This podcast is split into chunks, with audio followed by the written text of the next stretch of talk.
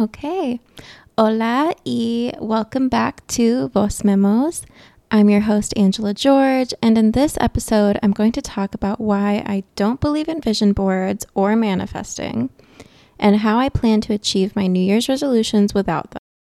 So, if you're excited about getting things done in 2024, stick around and find out how to reword your dreams into actionable goals that you can actually stick to in the new year.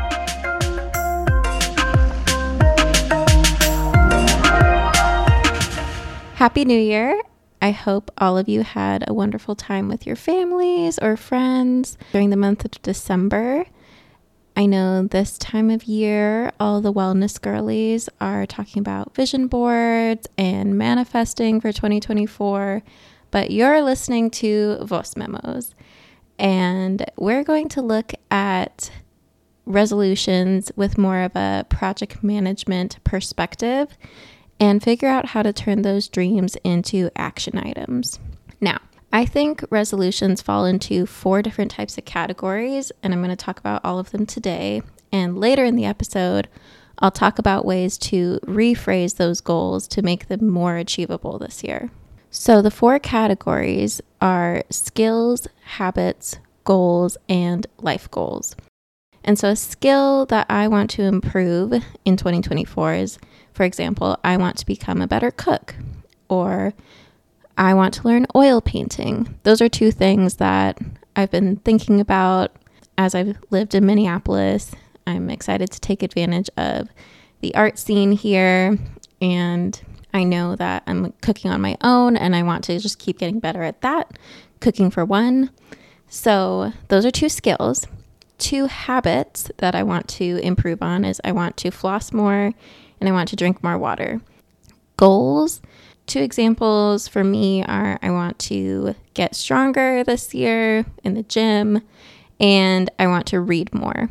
And I've already done a really great job of reading this year. I got 16 books in, but I'll talk more about that later. And then a life goal that I'm working on for 2024 is I want to get my book published. So you notice all of these goals or resolutions were phrased as wants. And so we'll talk about kind of changing up that language so that we can actually action on these dreams. But I want to get into why I don't believe in vision boards or manifesting. So, one of these commonly cited quotes about vision boards, and I just heard about this on the Wellness Cafe, which is another podcast that I listen to, is um, this quote from Dr. Tara Swart, who is a neuroscientist. And she says, looking at images on a vision board primes the brain to grasp opportunities that may otherwise gone unnoticed. That's because the brain has a process called value tagging, which imprints important things onto your subconscious and filters out unnecessary information. So, I'm no neuroscientist. Um, I love science, and so when I see this quote, I'm like, okay, that sounds like there's a lot of good science backing up, like pasting your images of your dreams onto a piece of paper and thinking about it throughout the year that way. But at the same time, it is just one of many tools out there to help you break down your goals. But I would challenge you to think about this contradicting quote from a psychotherapist, Amy Morin, who noted in her patients that vision boards, rather than like her patients getting out there and working towards those goals, she said her patients who created vision boards seemed to be waiting for the universe to grant their wishes. So instead of being proactive, they were very passive about getting to those goals. And so that's why I would caution you against using a vision board. Um, and even worse, manifesting towards those goals because it's more of waiting for the universe to give you what you want and then celebrating coincidences versus actually working towards those goals, creating a plan to get there. And so that's kind of what I'm going to talk about is how to break down these dreams into things that you can be working on every day in 2024. So, another thing for vision boards, if you're looking at it through a project manager perspective, is there's no date to track to. oftentimes with action items in project management, the next question is okay, what date can I expect for this task? Um, and it doesn't have to be a concrete date, it can always be a guess. Dates can change, dates can move, but it's important to have something to track to so that you can start calculating your progress on that task. So, with your vision board, the date is probably delivered by end of year. I have all these beautiful pictures of my goals, and I will deliver them to myself by the end of this year. And while that is a date, it's kind of the date on the larger task. And it doesn't let you break that task down more into a granular level that can actually be actioned on. So, I want to reiterate that the problem with vision boards isn't that it's a great tool for visualizing your goals. The problem is that it doesn't actually give you the credit you deserve or an actionable plan to get to that goal. One, you don't want to be crediting the universe for hard work that you put in towards your goal. That credit should all go to you. You did amazing. You got the goal. Celebrate yourself, not the universe. And then, two, if you're struggling to get to that finish line, you need tools that actually help you plan out how you're going to achieve those goals. And so that's why I struggle with vision boards and especially with manifesting because manifesting is all about speaking out your goal, which is great. You want to make your goals known, but it it only relies on speaking your goals into existence, but there's no plan, there's no actions behind that. So that's where I am really hesitant to recommend those tools because they don't really feel like tools at all. So that's what we're going to get into here.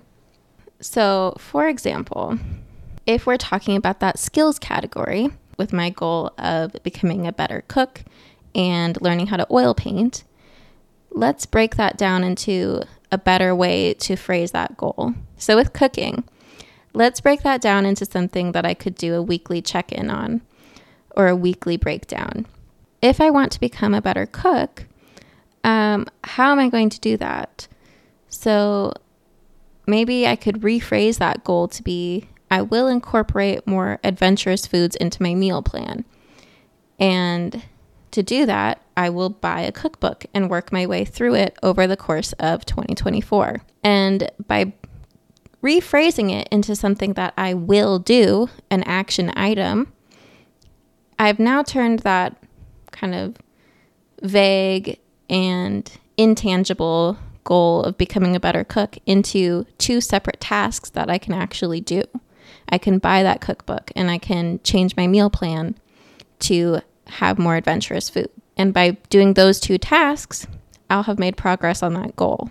And that's also something that breaks it down into a weekly task instead of something that I'll deliver vaguely sometime during the t- year of 2024. So it breaks it down where every week when I'm meal planning and I'm going to the grocery store, I'm thinking about what new food do I want to try this week? Maybe what new recipe out of that cookbook do I want to try this week? And so that's just a great way to break down that task into something more tangible. Same thing with oil painting. Um, if I want to work on this skill, it's either going to be on my own or in a class.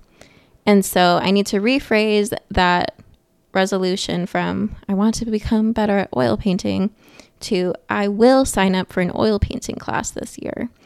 And we can even go a few steps further. I will research classes in the month of January for oil painting near me. And then I will sign up by February for an oil painting class. And then I will attend these classes weekly. So I've just broken down that bigger task into three steps and I've assigned dates to each of those tasks. January, research. February, sign up. And then the rest of the year, or however long the class is, attend. And so by having dates to track to, I've also broken that task down into more manageable steps instead of just being like, I will sign up for a class at some point. Like now I'm actually saying January. I'm looking them up. I'm doing some research. I'm just getting on the Google.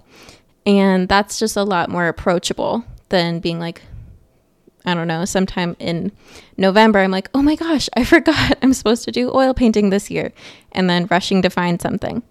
No, I have a plan of how I will implement that goal. So you can see it's like a very different way of thinking about your goals. It's very strategic. It's kind of, and it, it's great for people that either have agendas like paper or digital. Like, actually schedule out those tasks for yourself um, so that you have time to do it. Like, when will I research those classes in January? I'll put a date on the planner to block out some time. And without doing those steps, it's very hard to get to those goals because you just constantly push it off throughout the year. So it's about making time for it. So the next category is habits. And in my two examples, I said I want to floss more and I want to drink more water. Some success I've had with habits is just finding a way to make that habit easier. For example, you could find a way to get better technology surrounding that habit. So, my first step for wanting to floss more was to get a water pick instead of the string, classic string floss, because that is a guaranteed 90 second option. It's um, proven very effective. This is not an ad for Waterpik, um, but it just makes it something that's a lot easier to grab if I know the technology is making it easier for me to do the action. So I rephrase it from I want to floss more to I will use my water pick in the shower every day. And not only is that taking advantage of better technology, but it's also using a strategy called habit stacking. And that's where, well, I'm already taking a shower every day. So if I put the water pick in the shower, then I'll use the water pick every day. So just stacking on top of that routine that I've already built up over time. Um, and the same strategy could be used for I want to drink more water. If we rephrase it to I will bring a water bottle with me at all times, we have made that habit more easily accessible by having a water bottle. And we're stacking it on top of just that getting ready morning routine. Fill up the water bottle before I leave for work. Bring the water bottle with me. And by having it with me, I'll drink more water. Other examples of habit stacking that have worked for me uh, I want to keep my space more tidy. So every time I have something in the oven, timer on in the kitchen, I wash or put away dishes. I'm like, okay, I have eight minutes on the timer. Let me just put away a few dishes. And that helps keep the space tidier over time. Same thing with I want to take a vitamin each day. Okay, put the vitamins next to your toothbrush. So whenever you're getting ready to brush your teeth, you can take that vitamin. It's all about slotting those items into your routine so that they just become incorporated. Okay, next category goals. Back to the example of I want to get stronger. Okay, so strength training, uh, even weight loss, like that could be a multi year journey. And that is pretty a pretty lofty goal. And so you need to think of what is in your control for the year that you can work on. Concrete little wins that you can do each week, each day to get moving towards that goal and to keep up your momentum. Because if you don't have little wins to celebrate, then it's really hard to keep yourself motivated. So, what I would rephrase this goal to, and what I have rephrased it to for myself, is I want to go to the gym three times a week. That number is just a comfortable number for me. I've already gotten in the habit of going like two times a week. So I'm just upping that for 2024. So it's a baby goal, it's taking baby steps. Instead of saying, I just want to go to the gym more, um, first you need to try going to the gym once a week and then slowly work yourself up. And find ways to make it fun, like playlists, this podcast, fun outfits, your emotional support water bottle, whatever it takes to get you there. For me, um, it's so amazing to have a gym in my apartment building because I literally just walk down the stairs and I don't have to go out in the harsh Minnesota winter. So it, it is really important to, again, like make those habits, make those goals easier, more easily accessible. And that will also play a key role in success. So if you don't have a gym in your apartment or your home, like find the one that's closest to you and find a way to make it really easy to get there. Okay, next, I want to read more. What I would rephrase this to is I will read 20 books this year. So I've made it into an action instead of a want. And I've added a concrete number to it. So that way it's something I can track progress to. Um, I am tr- going to track it on Goodreads. I've really loved using the Goodreads app with my book club. And as I've gotten into reading again this last year, um, it was really fun to see everything that I did read. And it made me really excited that I had concrete data to support that, hey, like you read 16 books in 2023. 20 books isn't that much further of a reach. Like, let's just up it by a little bit. And by doing that, I'm setting a realistic goal as well. So I can hopefully at the end of 2024 celebrate that I got to 20 books. So it's as simple as that. It really is just looking at yourself and being realistic about what is achievable for you in one year and tracking to that, making it quantifiable, setting a date, doing the math on it. 20 books, that means at least two books each month for me. So that is just something that I'll have to keep in mind every week. I need to be reading about half of a book. And that might sound daunting, but for you, like whatever your goal is going to be, you're going to do the math and see what is realistic for you. Okay, before we get into life goals, which is the last category, I do want to talk about how some things don't really work as resolutions and to just be mindful of those.